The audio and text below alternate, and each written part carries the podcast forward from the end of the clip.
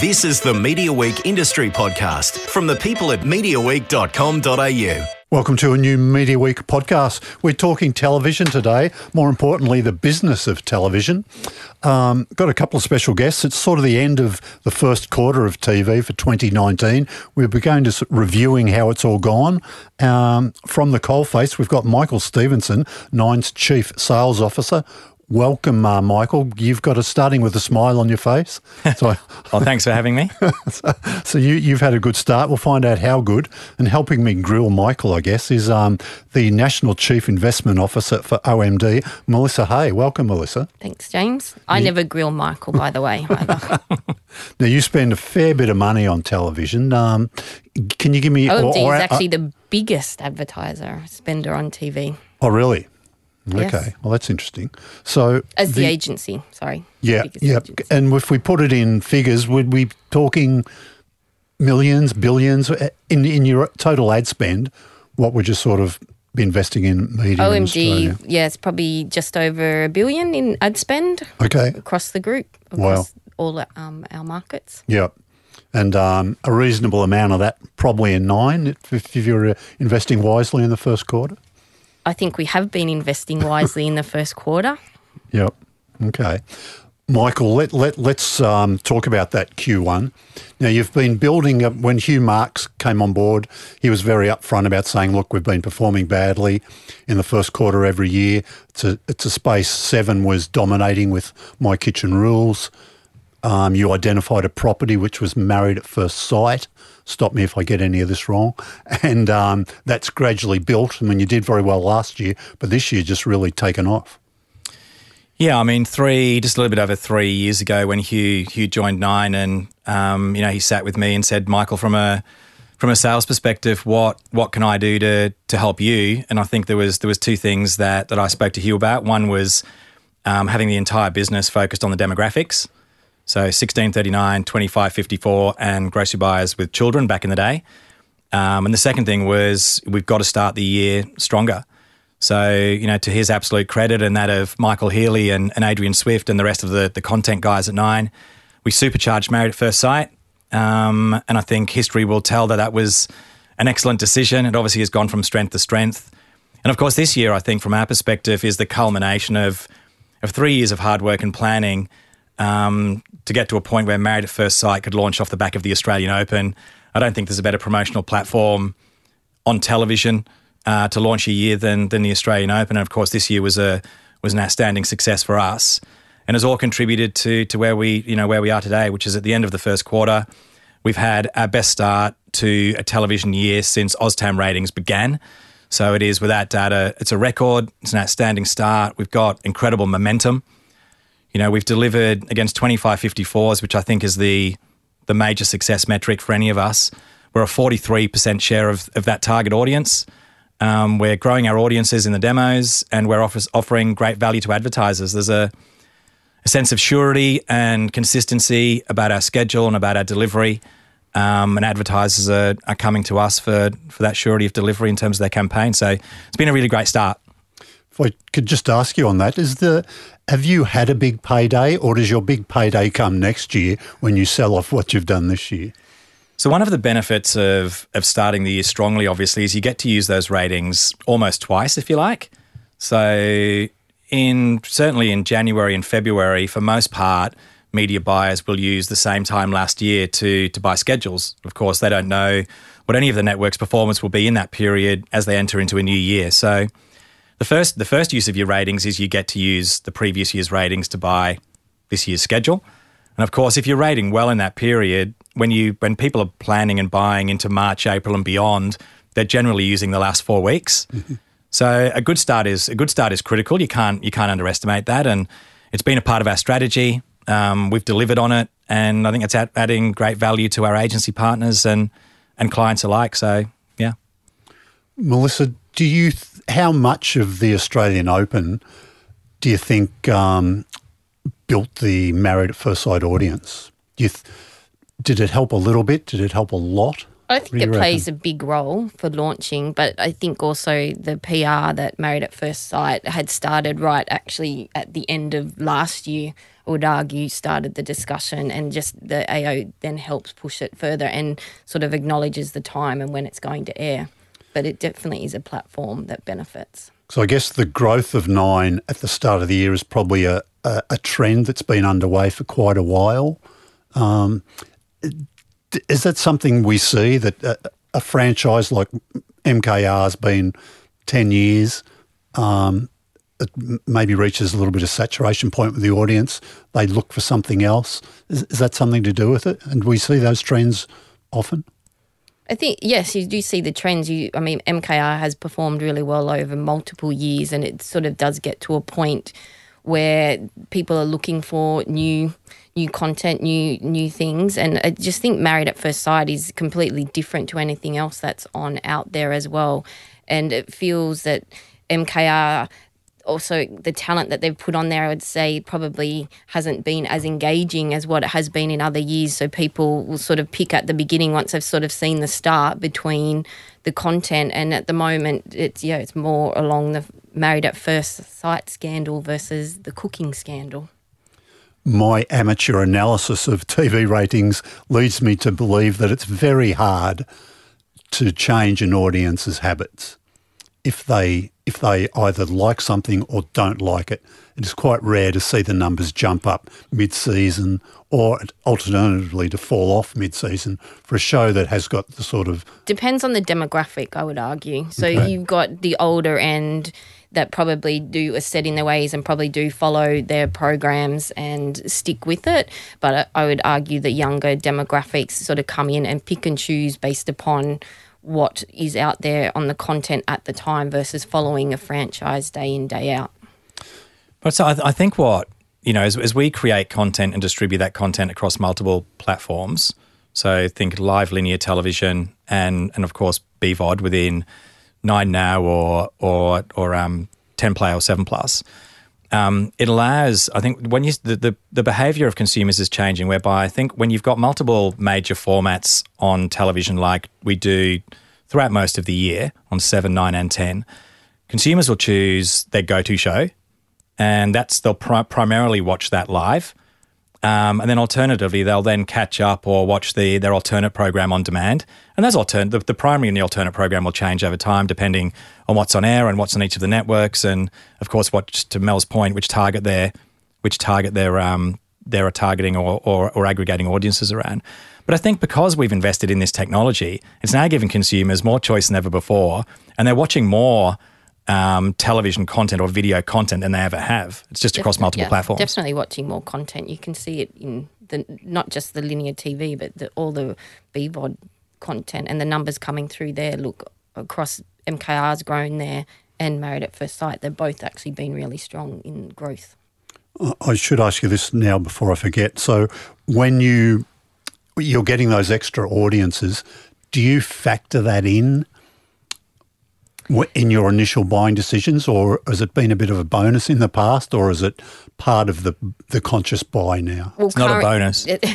well, at the moment, currently, it's you, the live streaming isn't really measured. There is a measurement there, but it's not the same as counting TARPs. So the delivery and the guarantee currently is on linear. You sort of going to I guess a different on BVOD it's set up differently and you're buying the pre-rolls. The streaming everybody's talking about swapping out and selling it as an addition and it's an additional audience and that's what we're currently working through on how you actually build that into a reach but at the moment it's a straight incremental number added on to your linear TV.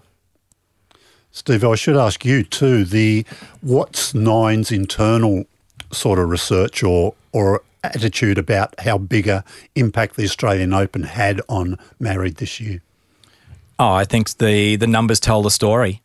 Um, you know, we've had we had record numbers of of Australians um, aggregating, whether it be live on demand or via a live stream for the Australian Open, and we've had record audiences watching uh, Married at First Sight, and the flow on impact that that has through the rest of the schedule, whether that's a news product, um, whether that's a whether that's a current affair, whether that's travel guides, uh, Bad Mothers, or 60 Minutes, have all had their strongest start ever um, to the to the to the OzTam ratings year. So I think the the proof's in the pudding. Create great content and make it available across every platform, and you will aggregate audiences around that content. One of the things that happens when you have a, a piece of content so hot as Married at First Sight, it really gets put under the blowtorch. Everybody looks at it, it's examined, it's written about ad nauseum. And, and it brings its own challenges, I guess, with that. Um, for example, some of the content was seen as maybe a little bit too racy. Your chief executive sort of spoke to, to that with me a little while ago when we were talking, probably back in February, saying, "Yeah, look, we have had chats about the you know the the tone of the show, and we want it to be plain to the audience that it is about love." Uh, is that how did that? Was there any sort of effect on sales, or did you get any feedback from any advertisers? Yeah, I mean, you know, at its at its absolute core, Married at First Sight is a social a social experiment. The the couples there are genuinely looking looking to find to find love, and you know within this series, uh, um, Jules and Cam they did, and that's um, I think testament to the to the fundamentals of the show. Of course, the show creates drama and controversy and creates a social currency. It's one of the reasons why it was so successful. Um, Hugh's absolutely right. You know, Hugh and Michael and the team are conscious of all times around the tonality of shows and and you know making sure that the show is is right from right in terms of tone for the time slot that it's that it's on air. And I think the guys did a great job of of capturing the drama whilst also making sure that it was appropriate for for viewers. From an advertising point of view, you know, we started the we started the series with four partners. We ended with six. It's almost unheard of that during a series you'll find new partners and sponsors onto a format.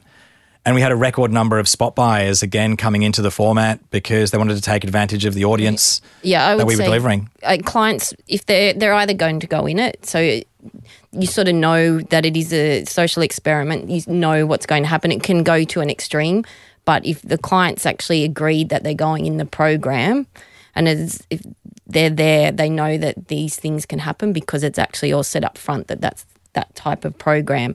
And if a client doesn't want to be associated with that, they sort of set out up front that they're not going to be. Is that part of the agency's role? If you had a client that you thought might be uneasy Correct. with some of the content, you would alert them Correct. beforehand and, and, you've advise got- them one yeah, way or the other. It's the same on sort of a lot of those um, programs. You've got Love Island coming up, which is another one, which really it's a strong audience, and so you you have clients and that may not want to be associated or near that type of content, and you've got to actually let them know, and it's a choice of whether they're going for the ratings and the reach that it can deliver because they're real. I mean, Married at First Sight is the number one show, so they have to agree to walk away from that, and that's the discussion you have with them. do you, when do you lock in? Do you have you already been thinking about you know next year's married and, and, and what you want to do, or is it too soon for things like that? Uh, from a just a buying perspective, I would say it's too soon, not really knowing what um, where clients are at on their campaigns for next year. However, from a standpoint of if you wanted to look at sponsor, you you should be starting to you could think about it now and you could start conversations now. But that's for that pure integration play, and you could even start then leading up to be associated with it, all the promos. So. Yeah, from a sponsor, yes, but from sort of buying, no. Melissa, if you take Married at First Sight out of the equation, how does nine stack up um, against against the opposition with, with what it's been doing in Q1? I think as per all the, both the other networks, they've had declines around besides the Married at First Sight, and Steve-O's looking at me. uh, but it's no, it's no more than where the others have also declined as well, and the others have actually had in their major shows decline. So their decline is a, a lot more than um, Nine's because Nine actually on people 25, 54, it's actually just above year on year. So, So that would be gro- that would be growing, not declining. Then But if you took out Married at First Sight, and I would even argue um, AO's obviously plays a big role, and you took those two big juggernauts out, there would be some decline in there. But no more than the others. Right, right. The but it, I mean, there, there was a flow-on effect. I think of things like travel guides, which did its best numbers ever. Um, obviously, in a good spot with the audience flowing out of um, Married. Sixty Minutes had some amazing numbers, um, although we did see it drop back significantly without when- it moved, uh, ironically, to an earlier time slot on the weekend. But Yeah, having, I mean, different- having a promotional platform like the Australian Open or like Married at First Sight allows viewers to flow vertically through your schedule, and that's that's the strategy and that's the plan, and that's exactly what it did. You know, for for the record, as I mentioned earlier on, we're a forty three percent share of twenty five fifty fours for the first quarter, and our audience in to, in pure thousands grew by grew by one percent. So you know, we are we're focused on delivering thousands of growth for advertisers because that's ultimately what they buy. Um, and now in, in a world where we're where we're um, uh, where our content is being seen across multiple platforms, we're distributing it across multiple platforms. You look at the live streaming numbers. I think for the final of Married at First Sight was seventy thousand people live streaming via connected television. That's a significant number. And then the VPN number of of um, shows on demand. I think episode one's up to about four hundred eighty thousand viewers. So looking at it myopically through the lens of linear TV um, is is not the way of the future. It's not even the way of today. Live linear plus live streaming plus on demand, the aggregate of that audience um, is astounding, and it's greater than greater than we've ever seen before. There are more people watching that content, whether it's on seven, nine, or ten, um, than there have been, and I reckon that's great for advertisers. It's great for Mel. Um, and it's great for consumers as they're given that choice. It's a great time to be around doing this. The BVOD numbers for Married at First Sight and some episodes added over 20% audience. Hmm. So it's it's definitely growing in that space and strong. Yeah, and that's only ever going to get stronger, isn't it? I guess the TV's had a strategy the last few years of really investing heavily at seven thirty, running that show as long as possible, and then doing the best they can for the rest of the night.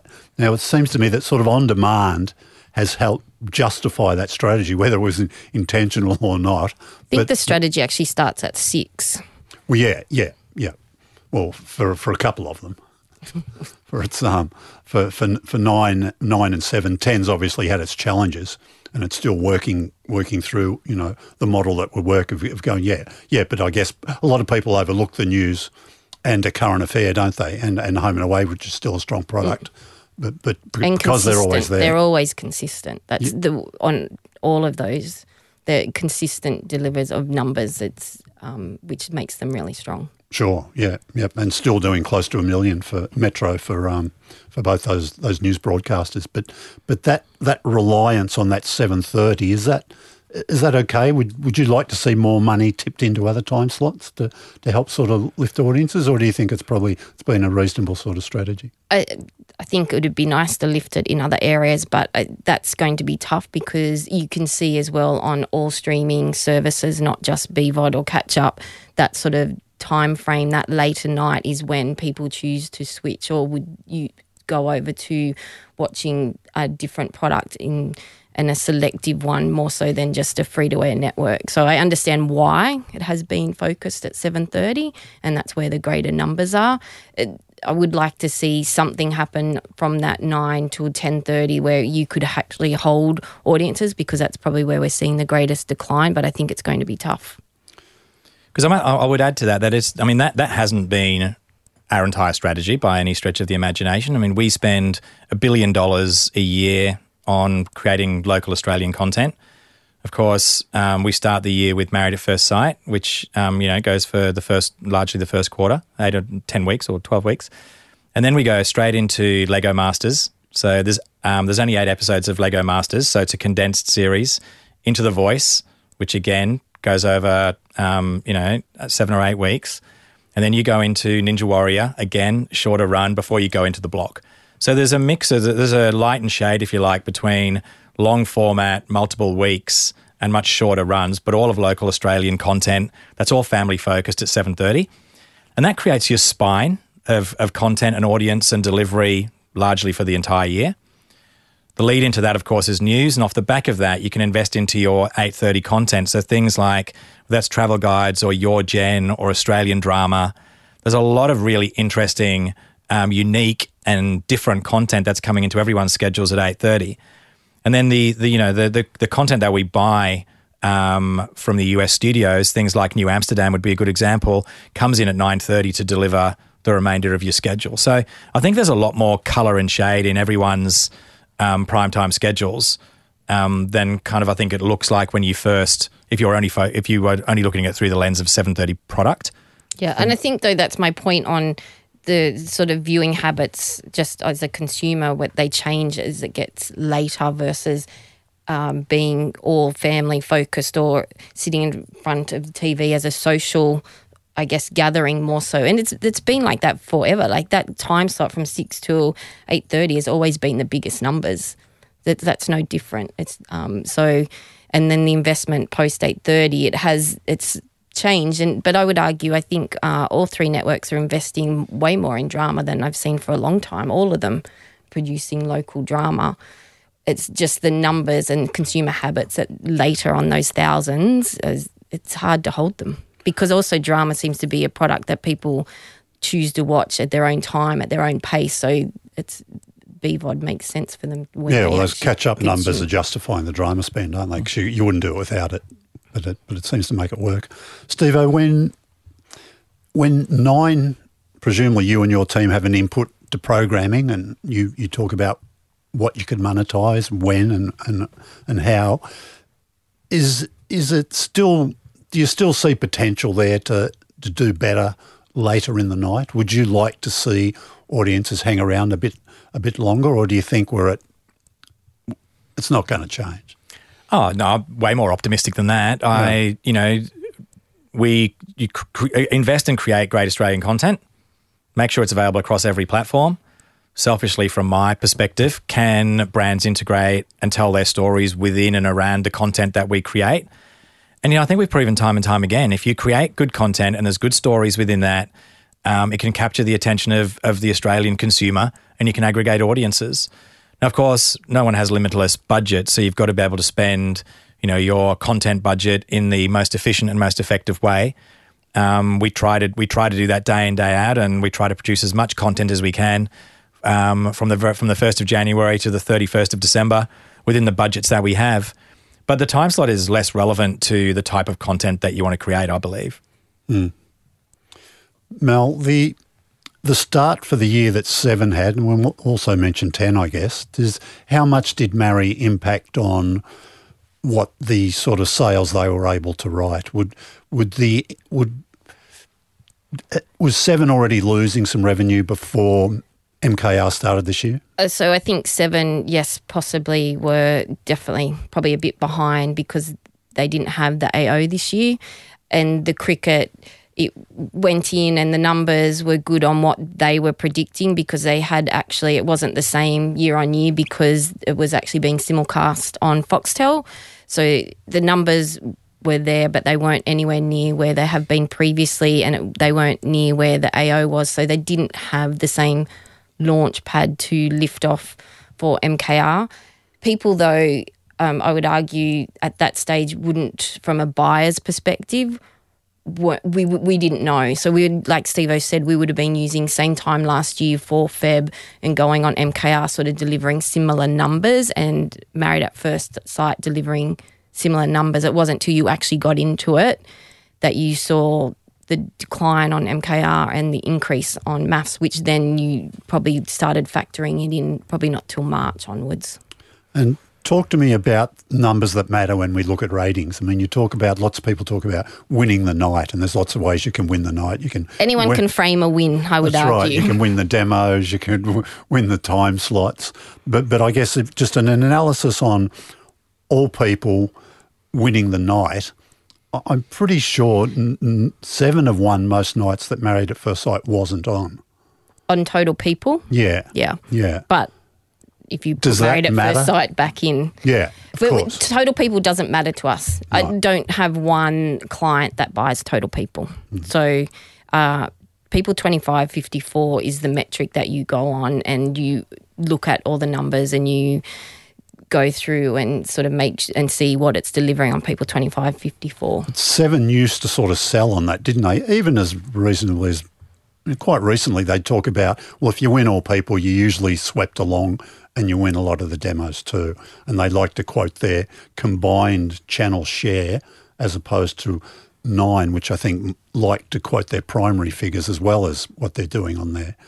As we said, anyone can sort of cut the numbers to make it sound win, and that was where Seven went because that was a sure thing for them on total people.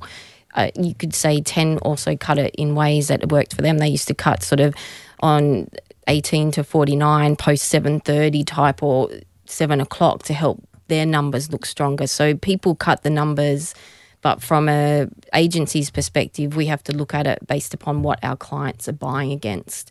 So they buy a demographic, so that's for one area we'll look at. If they're buying higher peak percentage on main channel, that's a, a focus for us. So it all comes down to on what the actual client is buying, and it, and we always do sort of do a demographic. And if we're doing a broad stroke, we would look at uh, peak people 25, 54. Yeah. Before I let you loose on this one, Steve, I just want to ask you about about ten, Melissa. Um, ten in, in the in the you know the the all people numbers they're they're not great. Lots of, not many shares are pushing into double figures, but they do have the odd standout program that ranks and they say they're all about under 50 now, yeah. that they, you know, they're reasonably competitive. Is that enough to keep the, the cash register ticking over for them? They will need a bit of a kick in, and I think it's coming with uh, MasterChef. So if we had a, probably kept seeing Sunday night takeaway in there and not having MasterChef come in, I think there would have been concerns on how they're actually going to sort of pull back the decline. But with MasterChef coming through, and there's programs, like you said, that are performing, like Gogglebox is actually performing quite well on those under 50s. And even to a degree, whilst it's not like the top rating, Dancing with the Stars is still doing numbers that sort of is keeping them in the game. So it's important that they sort of, they need a couple more in there. And I think that's where MasterChef is actually going to help them. They do need to, and the project for me is one which is a, it's a good show that needs to be probably a bit more consistent and being able to maintain. I know it's never going to be up to the numbers with the news or current affair or home and away, but you need some consistency in there from that. And I can see that they're pushing that more as um, a consistent program, which I think just for their marketing will help because they haven't actually done that before. They've rolled the dice a little bit this year with some some bold sort of initiatives, you like, and you mentioned I think Sunday night takeaway. Mm. Would would an advertiser go in and just say, look, we'll we'll use this as a bit of a test, see how we go. Yes, I, and, and, I think they should. I think otherwise we're not going to get new program coming to the fore, and it, you need to give it a chance. And that one didn't make it, but you needed to give it a chance. It was an opportunity for integration. They guarantee an audience. It's up to them to fulfill that audience. And if they can't fulfill it in the show, they have to make sure that they're fulfilling it other ways. And that's like um, any sort of program that you're a sponsor on. And yeah, I believe advertise if it's a right fit and you can get the right value back for what they want um, for the business, I think you do need to give these new programs a go.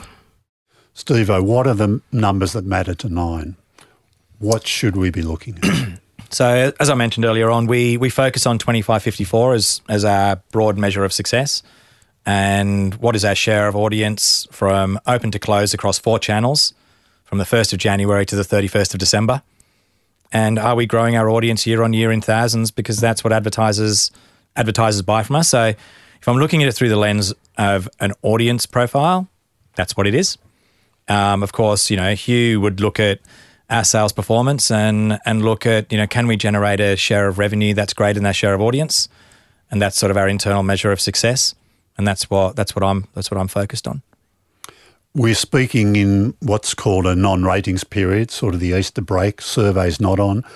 Does survey matter anymore? Does I haven't used the word for God knows how many years. Like as, from the first of January to the thirty first of December, that's when people watch television. That's when Nielsen and OzTam measure television consumption, and that's when advertisers buy our inventory. So there is no such thing as a non-survey period or a survey period. 52 weeks a year. Yeah, mm-hmm. clients are active 52 weeks a year. There should be no off on it. But I would still argue networks do put repeat programming when the so called mm. survey is off. So why do we have it? I mean, I, traditionally, to me, it's been like a it's been like a bit of a breathing space because you can't really run at full speed 52 weeks a year. You've got to give your talent a bit of a break. Not all the shows, you know, will fill the whole year. Is that justified anymore, or should we just dump the survey and just say, look, we've do the best we can for 52 weeks? Yeah, I mean, I think all of those still of, there though. The surveys. all of those things come into come into play. We've got no one has unlimited budgets to create local Australian content for 52 weeks of a year. So there is there are going to be peaks and troughs across all across all networks, including including Foxtel. Um, but there is no such thing as a non-ratings period unless Mel tells me, and then No, no, no, definitely not. hundred percent alignment. Yeah. Well, you have you're on part owner of OzTam. You've got person on the board. Did you think that'll change? I'm on. I'm, I am a board Well, you're member. um, the board member. There we go. From Nine on Oztam. I literally don't talk about. I've never spoken about it for. I can't remember the last time I would have mentioned survey period. Yeah. And we don't operate on a survey period. We go by weeks. So I, the surveys are there, and yes, they um, OzTam does a this is survey one and whatever the eight is across the year, taking out the non-survey periods. But ultimately, as an agency, we look at it for every week. So we do weeks one to fifty-two or fifty-three. That, and if we need to pull out a week because of event programming, that's what we do. We don't actually look at it from what the survey is. I sort of get it, but I don't because it's still sort of there. The ratings year starts on a certain day. And I think the one Mm. thing I would say around that, it, you, we still have the measurement there and we still look at it weekly. Those periods that are non survey technically are the lowest rating periods. That's when there's more people out and about, so there's less viewing. And I feel that's where it started from. Yeah. Um, Michael, let's talk about the the size of your role these days. I mean, a year ago, you, we would have been talking about television and your digital properties. There's a whole lot more now. Um, is your are you getting more money? Uh, Is it working as planned? Are you get? I the- hope so. has the- Otherwise, I'm in real trouble. Has the integration gone according to plan? And yeah. So we the first day of our merged company was December the 10th. So we're literally four months in. Um, I think everything has gone as smoothly as it, as it could have. Of course, when you've got two such significant media companies coming together, there is a, a lot of work's being done, but there's a lot more work still to do. Um, from a sales point of view, we co-located our teams as quickly as we could around the country. So on January the 7th, when everybody returned back from summer break, we were all co-located in Sydney, Melbourne, Brisbane, Adelaide and Perth. So that was stage one. Stage two was completing our sales transformation, which we've now completely done. Uh, we have aligned teams in television and digital, in publishing. We've created a new team called Nine Plus to focus on the small to medium business market, and of course, Powered's the glue that brings that brings everything together. But it, what's been interesting is the strategy that we've had at Nine and the strategy that Fairfax had are almost 100% aligned, which is create the greatest content, whether that's video content, the written word, um, whether that's jour- journalism, news, sport, entertainment, or lifestyle based content, and distribute that across um, every single platform that you can to aggregate the greatest number of eyeballs to engage audiences and advertisers. And that's what we've both been doing independently. So to bring the two companies together and kind of accelerate that strategy has been what Hugh and myself and the rest of the leadership group have been have been focused on. Of course, the benefit to advertisers in doing that is you should be able to come to Nine now and um, and have a conversation with us around creating a marketing platform for your for your brand, as opposed to coming and buying advertising from us. And if we can do that, I think we'll be really successful. We we have proven media at the top of the funnel in television, in print, um, in magazines in terms of the NIMS. Of course, if you extend that more broadly, there's radio assets. Then, if you think about the middle of the funnel, which is all around consideration, we've got our addressable advertising product. We've got, you know, 13 to 14 million unique IDs across the entire business, from subs to Nine Now subscribers to Stan to Domain and everything else in the broader business to deliver an addressable solution in the middle of the funnel. And then you use our performance based advertising um, at the bottom of the funnel to deliver sales outcomes. So I think if you know, for me, if you're an advertiser and you want to create a marketing platform, you can come to Nine. You can do all of those sort of things in a fairly seamless, uh, structured way, and then we can focus on delivering outcomes for for for advertisers in terms of business outcomes, which is where I spend most of my time thinking.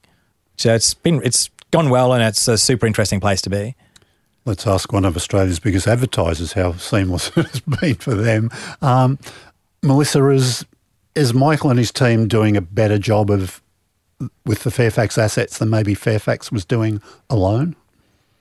Yeah, I'd say they are. Just it, they have, I guess, more ins in general. So uh, as at nine, even before Fairfax, it was a really strong team that was in that sold the content and sold the partnerships, and Fairfax probably wasn't on the ground selling that broader picture. They still were more, I would say, spots and dots. And yeah, it coming into the fold as being part of Nine, it has whilst we haven't done a lot through the funnel, I do think it has gone in seamlessly that you know it's there. You've been made aware that you could actually pull it through into all of those elements. There would seem to be opportunities to take the Fairfax brands and what you're getting, all the traditional nine, and doing some massive big deals. I mean, will that happen? Has it happened a little bit, um, Michael? Yeah, I, what's been interesting so far is you know, we've done quite a number of, created quite a number of campaigns quite a number of brands across the entire portfolio of assets. But from an outsider, or if you think about it sort of logically, you'd kind of think that it would be a TV led execution that would be amplified through digital and extended into publishing. But in actual fact, what's been interesting about what we've done is in many cases, it's actually been the complete opposite. So take Good Weekend as an example. There's a, a brand that we've partnered with, which I won't share right now, but there's a campaign coming up shortly whereby a brand that's kind of, we've created a campaign that's foundation is in Good Weekend. That clearly has a digital proposition, which is all um, created within one agnostic uh, solution. And then we've extended Good Weekend into Nine's broadcast. So Good Weekend, the brand, will all of a sudden have a video presence and a television presence. So in actual fact, we've gone from print into television as opposed to television into print. So whatever the right asset mix is, sometimes it'll be all of them, sometimes it'll be two of them or three of them, and sometimes it'll be just a single a single um, channel solution. So we've got the flexibility to work across all, and you know internally from a sales perspective, um, and external to the market, my communication's been if it makes sense for us to come together, then we'll come together. If it ad- adds value to a brand or an advertiser, and if it makes sense to stay apart, then stay apart. Mm. So the premise of the merger was built on was not built on this revenue synergy upside, but it will definitely be a byproduct of it.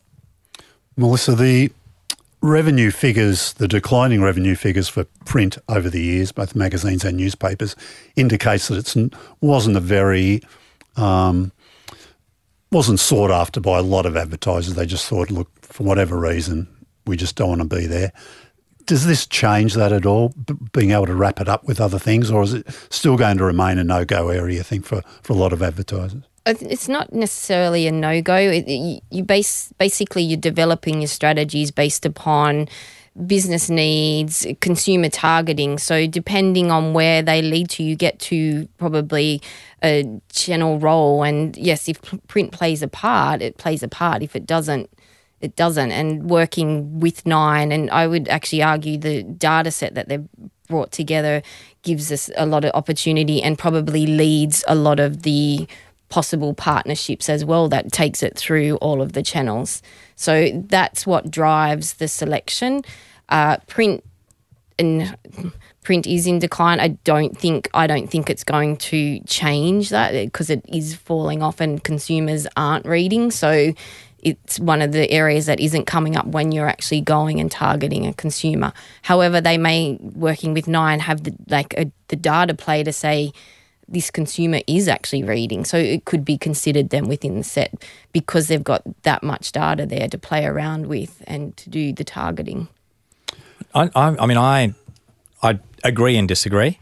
Um, if you have a look at you know our Saturday paper last week, there was 64 pages in our travel section in Traveller uh, last the weekend. travel section is just huge now. So in that category, as an example, but it's the same in finance. It's the same in retail. We've got we've got print revenue that's growing at nine, and I, I think we can continue. We can do a much better job of positioning what I'd call proven media, um, television, publishing, radio, etc., etc.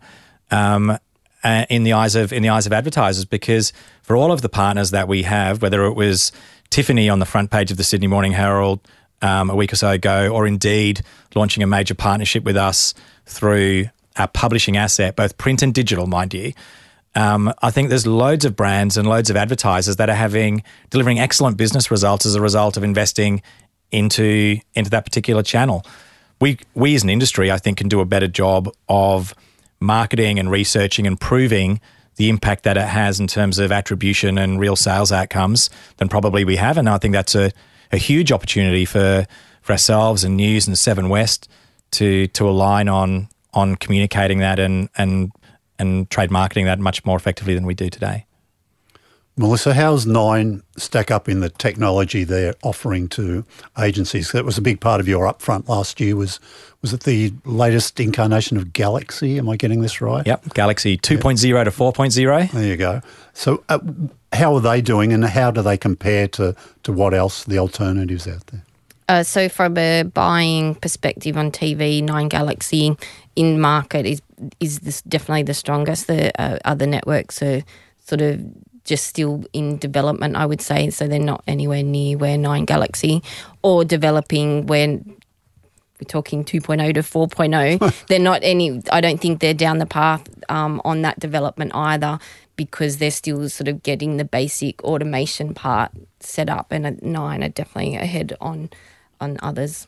Does that give them business? Does that win them some business? Uh, definitely, definitely does because it's um, ultimately it is making the process a lot e- easier and smoother and the guaranteed audience. The only thing is the watch out and we sort of tread carefully and at OMD we sort of are testing it. It's more around the impact that it has on RNF. So because we're not we're relying on the thousands and it's making sure that we're still actually because we aren't seeing where the placement is specifically. So it's just sort of making sure that it's not impacting RNF. And if you're using just nine, it's not. So the off peak and the multi channels, it's not. But once you get to a place that we're looking at using all three networks with automation, we don't know where our spots are going to build and show that reach. So the discussion needs to be around how we.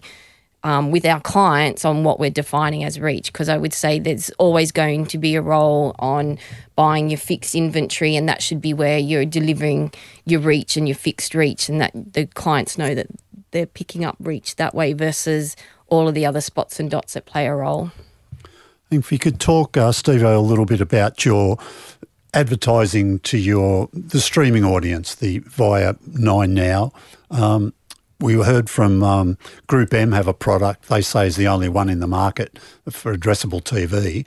That um, are they are they is that getting you any business? Are you getting some stuff through them, and, and generally, how's that space going? Yeah, so we launched our addressable TV product in August of last year. Um, of course, we started by defining clearly what addressable television is the ability to target um, a user across any device um, that is signed into your product. So, the great benefit, obviously, that we have is um, a couple of years ago when we launched Nine Now, we made it mandatory to sign into that particular product. We're just about to tip over 8 million signed in users. That's not an insignificant number. Of course, we've got a, a pretty um, impressive data infrastructure, um, and that gives us the ability to target those 8 million people when they're consuming Nine Now inside, nights out, inside and outside of the home, and importantly on a connected TV. So that's what I'm talking about, that sort of that middle of the funnel advertising, that consideration piece.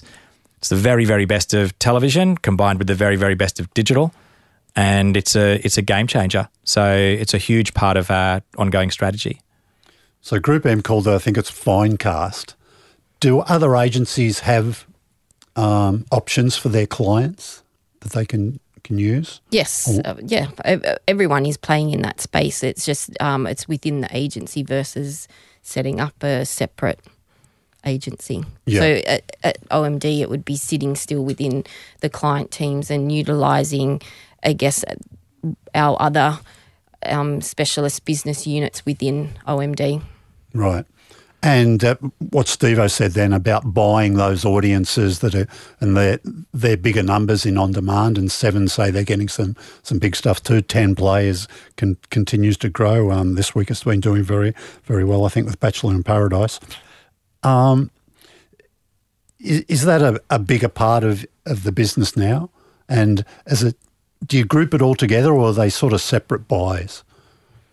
It's So it probably is a bit separate at the moment, but I believe it should be grouped together. And the addressable is, and it's because of where we're at with buying TV on a demographic, on the broader TV, on linear, a demographic. And on your addressable, you're actually getting to buying a consumer.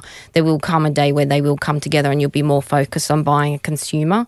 And we can use the data to actually buy your fixed placement and programming um, based upon a consumer as well. But the ultimate measurement still comes back to a demographic if you're using um, Nielsen. So it's a growing space. Uh, and yeah, I would say it's sort of slightly different because you're buying a demographic on your broad reach TV linear and then you on addressable, you're going after a consumer. Do you want to say Uh. I just think the you know the work that um, Seven, Nine, Ten, and Foxtel have done in Australia is more than impressive, um, and the work that OzTam are doing um, here in Australia as well around the development of virtual Oz as a currency. So sometime you know launching progressively from July through to the end of the year, we'll launch the ability to measure the consumption of all of our content across linear, live streaming, and on demand inside and outside of the house um, which will give you on a national basis. So, which will give you, give media buyers, give Mel and our clients the ability to measure cross platform reach and frequency for the very first time. We're literally leading the world when it comes to this type of measurement. In addition to that, there'll be a set number of audience segments, new car buyers, home loan intenders, tenders, et cetera, et cetera, um, from an agreed set of data providers. So that as an industry, we'll have um, 40 demographics, 30 to 40 audience segments, um, one currency measured from one source. That is that is a that is the biggest. That's a game changer. It's the you know I, I believe outside of going from black and white to color, mm. that's the next biggest. That's the biggest change in television we've seen for many many many years. So that is part one. Part one of the future of TV. Of course, that doesn't mean anything unless you've got the technology to be able to buy it or sell it. And that's why we spoke about Galaxy earlier on. Galaxy 2.0, which we launched in February of this year, has all of our video on demand inventory, has all of Nine Now's inventory in Galaxy alongside Linear, so that anyone in any agency can come to Nine from and buy from our television sales team, Linear TV and BVOD all in one transaction, delivered through our Playout Center for television and through Google Ad Manager for video on demand using all of our audiences. So I think you know Australia is literally leading the world in terms of our technology and our alignment as an industry. What we do need, though, we need more advertisers to to kind of come with us and move with us, so that we can continue to lead the way. I think uh, we definitely are leading the way, and it, one of the areas where, and I, I know Voz is coming, but I would question the actual metrics on it, and it's still not like for like across all of the platforms, and we're sort of working through that currently because TV audience thousand in Sydney versus a BVOD thousand in another market. And we're buying a consumer, I get that. So I still feel there's an education piece across the board that we have to do that if we're buying a consumer that, that it's no longer an RNF in Sydney or an RNF in Melbourne. I think that's one part of it. And yes, leading the way. Also, clients want to use their own data. And at the moment, we're talking about having these audience segments set up, but most clients have their own first party data that they actually want to go and utilize and match so they know if they're targeting an existing customer, whether they're targeting a new customer. So those elements as well. And don't get me wrong, I know we're going to get there, but that to me is where we should be aiming to get to. And I think that still is a um, little bit off. I think there's great danger in overcomplicating it. So if an advertiser wants to bring their data, they can do that, but it's not the currency. So there's Great. great, you know, the great the great benefit of of today's television is it continues to be the safest place, the most effective place, um, and the place where you can generate the greatest amount of scale and reach quickly. That's never changed. And when we go into a world where we bring in virtual Oz or some sort of level of greater targeting outside of an age and sex demographic, it still must be broad by definition. Because targeting someone with, to within an inch of their life, we're literally better off going and putting a tab on the bar at the local pub. Like we need to we need to meet reach mass audiences at scale to deliver the most effective outcome. And don't get me wrong, I think you know Mel and, and all of all of our major clients are doing a great job in try and driving the way, but we've got to go quicker because and we've got to simplify it Because if we don't if we We don't do that, we literally disappear down a rabbit hole and we'll go nowhere. So we've got to move quickly. All right, we've got to move quickly here too. Look, let's um, wrap this up. Talk a little bit about the outlook for this year. Mel, from what we've seen in Q1, is that going to affect ad spend for the rest of the year, do you think? And will it be very different to, say, last year? I feel so at the moment. I'm surprised. It feels that the market is softer than what we were expecting. I, it was interesting seeing more so than anything the out of home numbers uh, year on year because they've been in growth in some months. Uh, like they're nearly at double digits for the- last couple of years. So I was quite surprised to see those numbers, and I think that is a sign that we're probably I don't think we're going to be seeing the growth to where we were were originally expecting because I would have thought we had sort of TV at sort of one or two percent growth, especially in metro, probably regional and um, subscription TV, maybe a little bit flatter or even a little bit negative. Out of home, we still had it in growth. Radio, we had in growth, and I think the the results that we've seen just over these last couple of months is a sign. So I don't, I would sort of say I don't think the growth, as an example, in out of home is going to be what we thought it would be. I think TV is going to be relatively flat now, um, year on year. Uh, the, the demand is still there, so I'm not saying it's going to be um, going backwards, but I just don't think it's probably where we thought it was going to be. In And regarding allocation of TV money, do you think Nine will will demand a, a bigger share? That, they are or- already demanding a bigger share, I mean, so I don't think there's anything new there. I, I guess I mean, yeah. Will, will they get a bigger share than than maybe last year? And I'm sure they're hoping to, and I would predict yes, based upon if they can continue the momentum they're on. Yes. Steve, how can you keep that momentum going? I'd like to thank Mel for her support. Oh, I mean, our plan. I've plan. been our, very our- supportive. our plan is to, you know, I think from a content perspective, we've got a whole heap of really interesting stuff coming up. I have every expectation that we'll continue to dominate the ratings, both in share and thousands. Um, what I can't control, or what none of us can control, is the market. Obviously, I'm optimistic post federal election that things return to normality and and um, the market settles down a little bit. But what I find interesting about this, and is why I'm so excited right now, is because through challenging times comes massive opportunity for those that are willing to take it. So we've got the right asset, we've got the right content, we've got the right data strategy, we've got the right technology. Um, it's now up to us to create really big ideas for brands to leverage all of the content and the assets that we have. And if we can do that, then our destiny is in our own hands. Should ask you one quick one. We've seen a big campaign by regional media players called Boomtown. First, Michael, could we expect a similar campaign from um, Metro players about, look, keep your money in Metro, it works better for you? Uh, I'm not. I don't see that campaign as metro versus regional. In actual fact, I Or you think it's an advertising? I spoke to Brian that- yesterday to say congratulations. I think that is. I think it's an awesome campaign. It looks fantastic. It's the right message. I think people should invest more into regional Australia, and they should take that money off Facebook and Google. Hmm. They should. They should invest where they can get the best possible return on their investment. And I think all of the guys that are representing regional assets have done a brilliant job of coming together and creating a platform for advertisers in another part of Australia. I think it's brilliant. What's the thoughts about I, I would regional? agree. I agree totally. I think it's uh, way underinvested in, and it has been um, f- probably declining. I would say for, over the last four or five years, the regional is sort of the first place that people go to think. Yes, they're cutting budgets to go and do other things, whether it is Facebook or Google, but. I think that, that this is a great campaign and it should reinvigorate why regional is such an important part of your overall marketing. And do you think we'll see the regional investment creep higher?